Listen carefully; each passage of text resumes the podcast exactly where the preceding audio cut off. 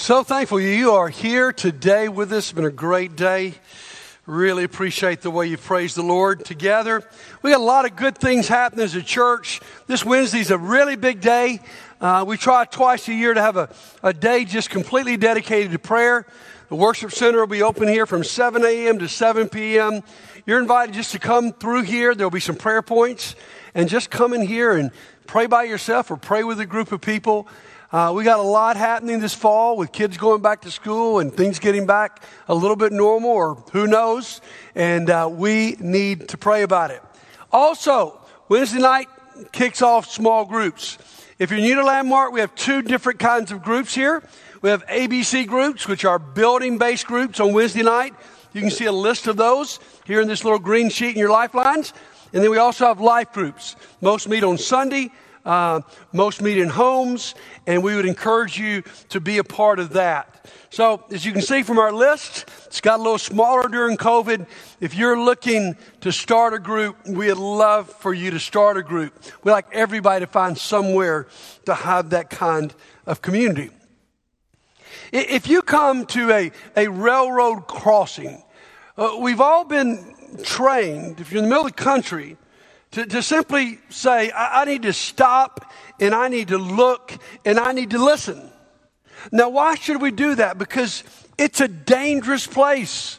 Over 600 people lose their life at railroad crossings every year in America because they simply don't pay attention.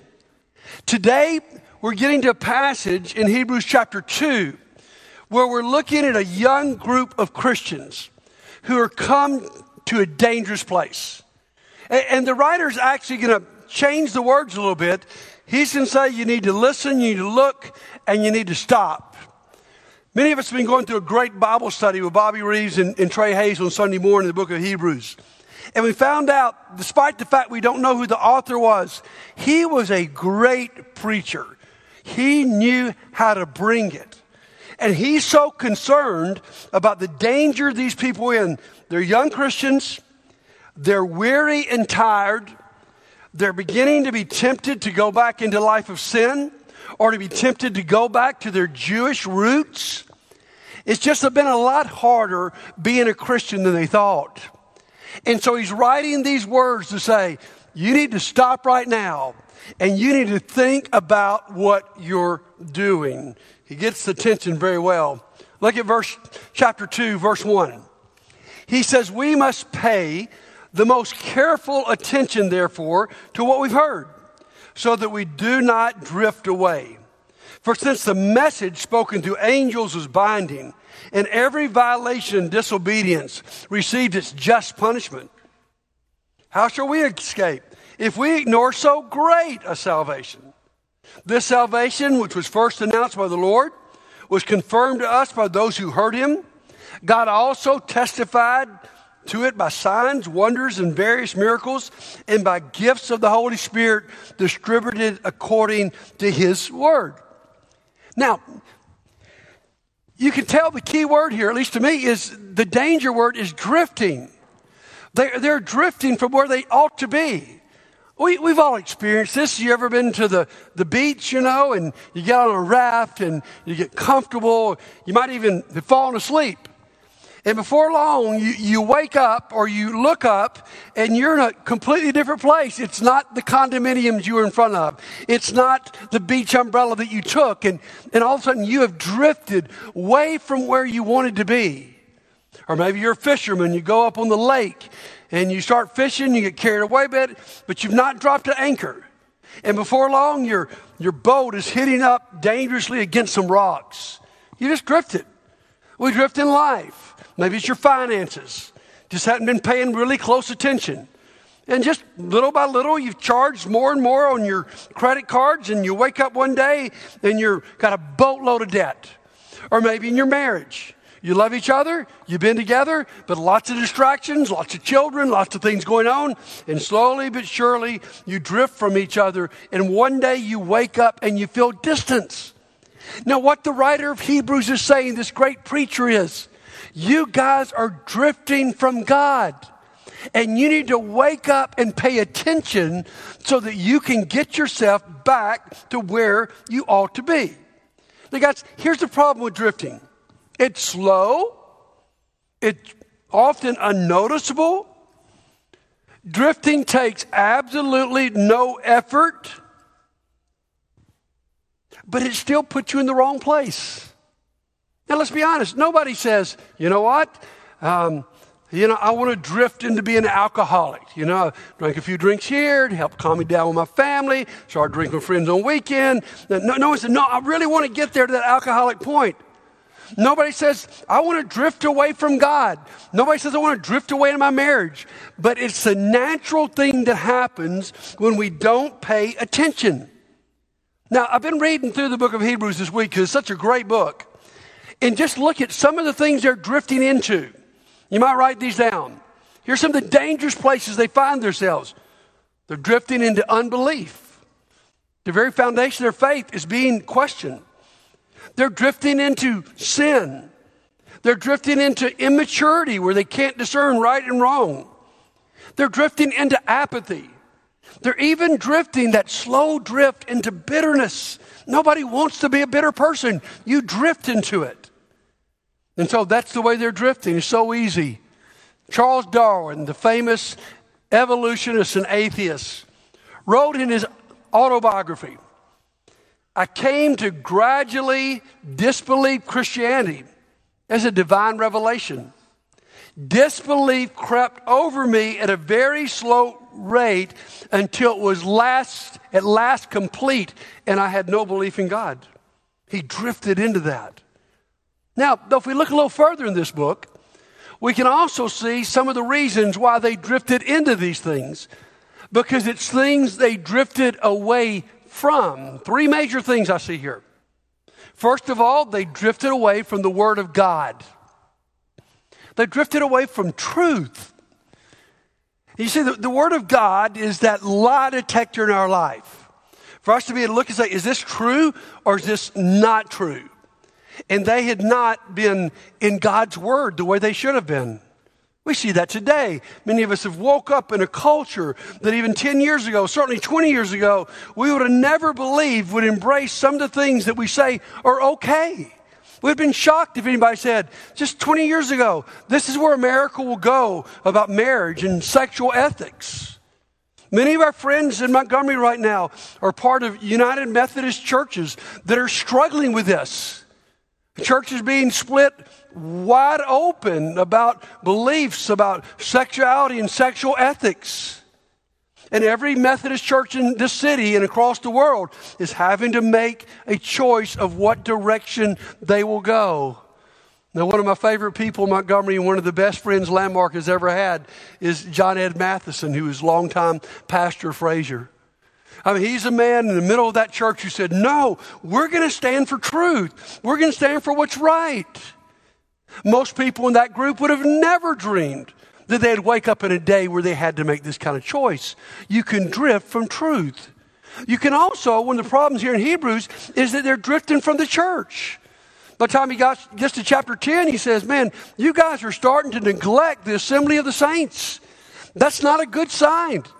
Why? Because God put us together in a church so that we could catch each other's drift, you know what I'm saying? So we could stop each other. And yet we know how easy in this crazy busy world we live in that spiritual things are slowly but surely crowded out of our lives. And then on top of that, you throw in the COVID we've been dealing with. Most church students say every church will be at least 20% smaller after COVID. And we say, so people, no one set out to quit church. Nobody wanted that. But slowly you get out of the habit. You've stayed home and home and home. And now all of a sudden you've drifted to a place you're not even watching online. This really thrills me about our small groups getting started. Stephanie and I have been blessed to be a part of a really great small group that wanted to meet all summer, just didn't want to take a summer break. In fact, we had our group be exposed to COVID a couple weeks ago, and so we had to make a decision about whether we were going to meet or not. And so we all talked about it, and you know, everybody's sort of across the board about how you handle that. And we decided the safest thing was to take a break for a week, give everybody some time. But what I loved is the expression on that group text of, we can't go back to where we missed a month or two. We didn't do good spiritually then. We found out through COVID how badly we needed each other. And even if we don't meet, can we do this awful thing we call Zoom? And so that's what we did. And so, guys, it, it's so easy to drift away from the Word, to drift away from church. And on top of all of this, this is the major drift, is they were drifting away from Jesus. You see, guys, the, the reason we need to stay in the Word is because it points us to Jesus. The reason we need to stay in church is because we point each other to Jesus. Now, go, go back in chapter 1 of the book of Hebrews real quickly, and he, he's, he's arguing in this book that, guys, Jesus is everything. Chapter 1, he says he's greater than angels. Chapter 3 blows him away and says he's greater than Moses. And in chapter 1, the beginning of this book, he says he's the final revelation from God. He's the final word from God about how to live. Listen to verse chapter 1 verse 1. In the past, God spoke to our ancestors through the prophets at many times and in various ways. But in these last days, he's spoken to us by his Son, whom he appointed heir of all things, through whom he also made the universe. The Son is the radiance of God's glory and the exact representation of his being, sustaining all things by his powerful word. After he had provided purification for sins, he sat down the right hand of the majesty in heaven. He's God's final word. He provides a sacrifice for our sins. And the writer of Hebrews is saying to these people, Have you forgotten how wonderful Jesus is? Have you forgotten how amazing grace is? You know, we spent weeks before this Sunday studying the book of Galatians, God's incredible book on grace where Paul says, man, don't dare drift away from grace and back into law keeping as the basis of your salvation. How in the world? He said, because over here, this is not good news because you can't keep it. And the writer of Hebrews is saying the same thing. How in the world can you go back into Judaism when you've met Jesus? So his answer to drifting comes in two words pay attention you got to pay attention. We all know how hard it is to pay attention, don't we? I mean, it, it's a challenge. Often we don't pay attention and we end up, you know, maybe we're driving somewhere and we don't pay attention to, you know, um, what's going on in our phone and we end up in the wrong place. We're at the beach and we drift way down the shore in the lake in our boat. We all, we all do it when we don't pay attention. Pretty, pretty easy solution. You ever not paid attention, done something really stupid, raise your hand. Okay, good, good. Some, some of you are still lying, but most of you seem to be honest, all right? The other day, let me just tell you something I, I did so stupid. Um, it was so stupid. Um, I, was, I, was, I, was, leaving the house and I was in my truck and uh, parked behind the house. And normally there's room to turn around, but, but right now there wasn't room to turn around, so I had to back down the driveway.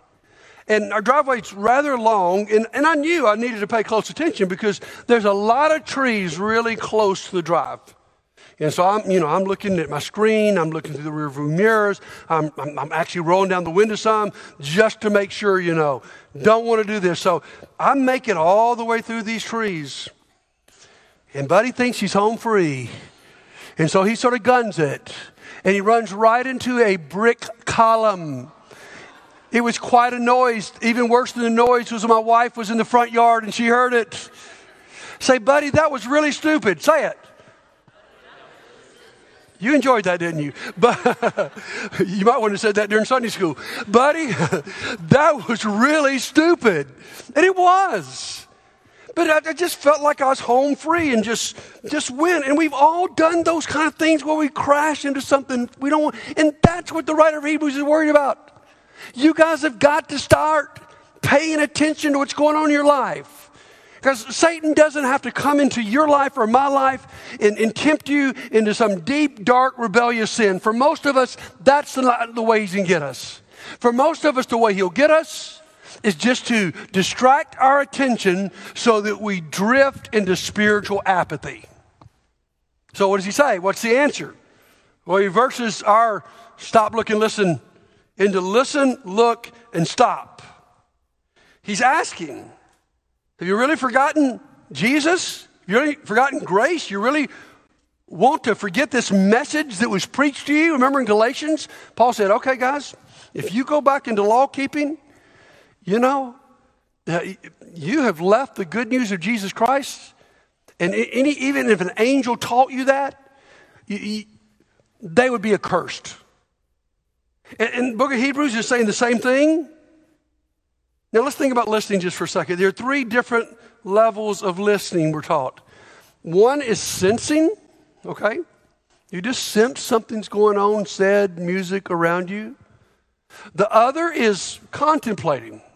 You start thinking about what's being said. And the final level of listening is you've listened deep enough to respond. Now, you, you know sort of how this goes. I've had this experience before. You ever been walking down the mall?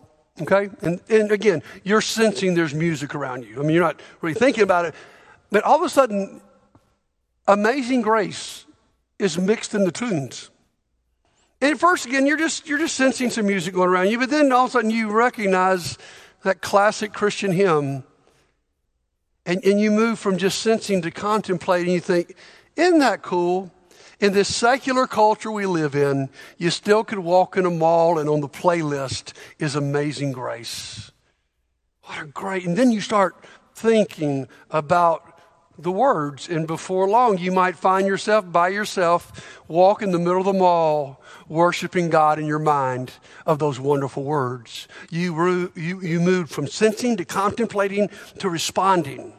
And that's what he's challenging these people to do. Let me just stop right now and call a little time out here. On, which level of listening are you right now? Some might say, but I'm not even at level one yet, okay? I mean, is you're in this assembly, do you just just sort of hear? I mean, here we go. You know, we know we sing, and we nobody gets up and he preaches a sermon. I sort of hear the words, but my mind sort of wonders, you know. And I'm thinking about what ought to go on this afternoon. I'm thinking about will he ever shut up and let me go to lunch? And I'm thinking all, all these kind. Of, I know what you think. Okay, I mean, it's just and and yet you you know you you're missing it, or, or are you going? You know what? This is pretty convicting passage. If passage like this doesn't get my attention, this can be pretty hard. And I actually need to, to take a moment to contemplate am I drifting? And if I'm drifting, where's it taking me? And am I happy where I'm going? And then he says, You need not only to listen, you need to look. And then he, he really gives a why should you listen to Jesus? And the answer is Jesus has backed up his claims.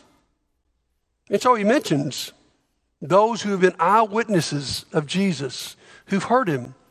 He mentions the signs and miracles and wonders. And he gives us one of the major purposes. You know, we have a lot of discussion about miracles or not miracles and all this. one of the major purposes of miracles in the Bible was to prove that Jesus was who he claimed to be. So he says, Look closely. Look at that hillside in Galilee. There's 15,000 people gathered listening to Jesus. You think this is long? Jesus preached all day. They're hungry. Uh, they, they scanned the audience. There's five barley loaves and there's two fish. And the disciples panic and say, Jesus, just send them away. And Jesus says, We won't do this. And he takes that food and he blesses it. And before long, 15,000 people are fed, and there's leftovers. Who could do that but the Son of God? Or maybe you look and there's a, a blind man. He's been blind from birth. All his friends think he must have some kind of sin in his background from his parents. But Jesus thinks he's someone that could bring glory to God, and Jesus heals him. And this blind man goes back, and both his family and his synagogue question him and won't accept it. And finally, he just interrupts it and says, Guys, I don't know who you think this guy is. I'm not even sure, but this I do know. I was blind, but now I see. Or look at this frail, feeble woman chasing after Jesus. She's been bleeding for 12 years. And finally, she works through the crowd and she falls at Jesus' feet and she touches the hem of his garment. And the bleeding stops and she's healed. Or look further. There's a tomb outside of Jerusalem. It belongs to Joseph of Arimathea. He loans it to Jesus for a few days. Jesus had been beaten, he'd been crucified, he's had a spear thrust through him, water and blood have come out. He's certified dead. His body is closely wrapped. He's taken and put in this tomb with this rock. And just three days later, some of his best friends some of the women in his life want to come and anoint his body with spices. They have no clue how they're going to move this stone, but they know they love Jesus. And they get there, and lo and behold, the stone has been rolled away. And they're frightened, thinking someone might have stole the body of Jesus. And they finally get close enough for an angel to say to them, Do not be afraid. He is not here. He has risen just as he said. You see, why do we have those things? It makes Christianity different than any other world religion. It's that we base our belief. Jesus backs up his claim with historical incidents that say he's more than anybody else who's ever walked this earth.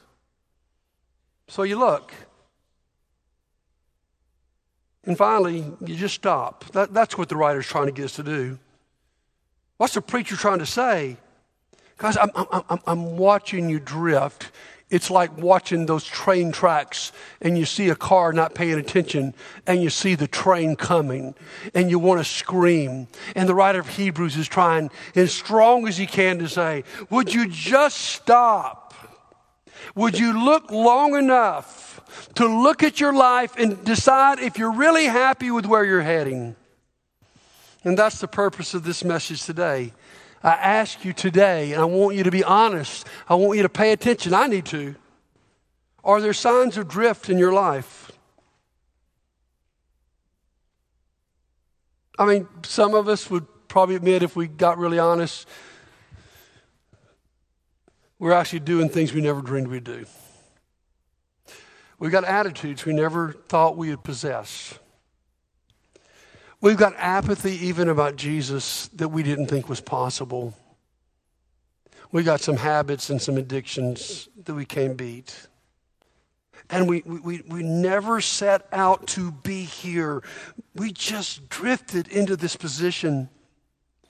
And I want to ask you a few other things because the problem is not just where you drifted, the problem is what you've drifted from. Let me ask you these questions Have you drifted from the Word of God?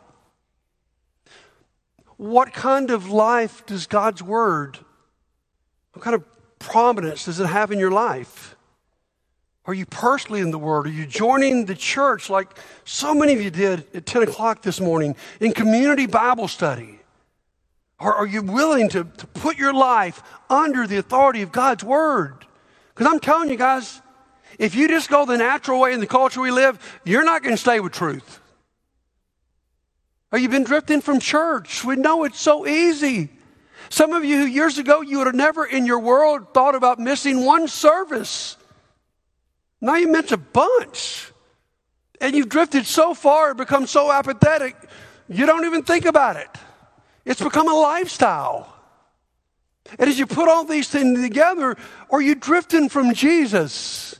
You remember those moments when you were so close to Him? When, when you loved him and all you wanted to do was to please him, when you couldn't get over his grace and his mercy and just, Jesus, you tell me what to do and I'll do it. And now you've drifted mentally so far you don't really think about him a lot. Are there signs of drift in your life? The purpose of this message, the purpose of what this preacher says is please stop and think about this. One of my favorite preachers is Andy Stanley. And one of my favorite quotes from him is this We plan toward what is good, we drift toward what is bad. Because if you just don't plan, if you just let the natural man take over, you've got a sinful nature. I do too. Uh, don't just say, well, you know, what happens, happens, you know, and I'm just sort of floating. No, no, no, no. You just float along. You'll end up in the wrong place. You've got to make a conscious decision that you're going to plan, that you're going to pay attention toward what is good. Because listen to me. Listen closely. All you've got to do to drift is nothing.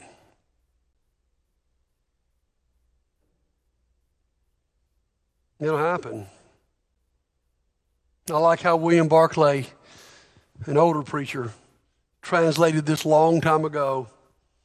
Therefore, we must more eagerly anchor our lives to the things we've been taught, lest the ship of life drift past the harbor and be wrecked. So, every once in a while, guys, we need a preacher, we need somebody to get in our face and say, Are you drifting? Many of us men, or any of us who were here Monday night, we had that happen. We had one of our very best gridirons. I know we always say that. But there really, I don't think, has ever been a more spiritually pointed, convicting message than what Mark Richt brought to hundreds of men. I knew it was going to be good that afternoon. As we're sitting sort of talking to Coach Richt and Doug Amos, who does so much of our gridiron, is, you know, sort of prepping him on some of the questions for that night and asking him some football questions about the playoffs and about conference expansion and things like that. And, you know, he's an- answering, but in the middle of Doug's question, abruptly, he asked Doug, Doug, are we going to just talk about football tonight? If that's what we're doing, is just talking about football, I could do that on a Zoom call. We knew at that moment this man came here with a mission. And he got up before us and he was entertaining and he was funny. It was very sad to watch how far Parkinson's disease had taken his body. But he had no problem speaking. And he, told his story. Told a story of going to Miami and being a backup quarterback and then trying to live out his dream in the NFL, and he always ends up not making the team and how lucky all the guys were that beat him out. Then he tells about when he was at Miami, his best friend was the top partier on the team. And Mark Richt had just been living that kind of life. He comes back one semester, and this guy's changed. He's met Jesus. And he actually send, sits Mark down and tells him about Jesus and challenges him to give his life. And to Jesus. He's, he's, drawn to it, but there's too much pressure from the people around him, and, and so he doesn't do it. So he keeps on living that lifestyle, finally ends up as a graduate assistant at Florida State. There was a player shot, and Coach Bowden, who I hate to tell you, we found out this morning passed away today. Coach Bowden brought the whole team together. You ever been around him? He's a man of great faith. So after the shooting, he brings the team together and he sits them all down in their room and he brings out a chair. And he says, Guys, we all know what happened. I've got to ask you a question. If you had lost your life and you were sitting in this chair, where would you go? If your life were taken from you right now, do you know where you would go? And he did a beautiful job convicting those players. But little did you know, behind the players was this young coach who was even more convicted, who went to his office the next day and said, Coach Bowden, I heard what you said. I need to give my life to Jesus. And Bowden talked him into surrendering his life to Christ. He talked about how different it was.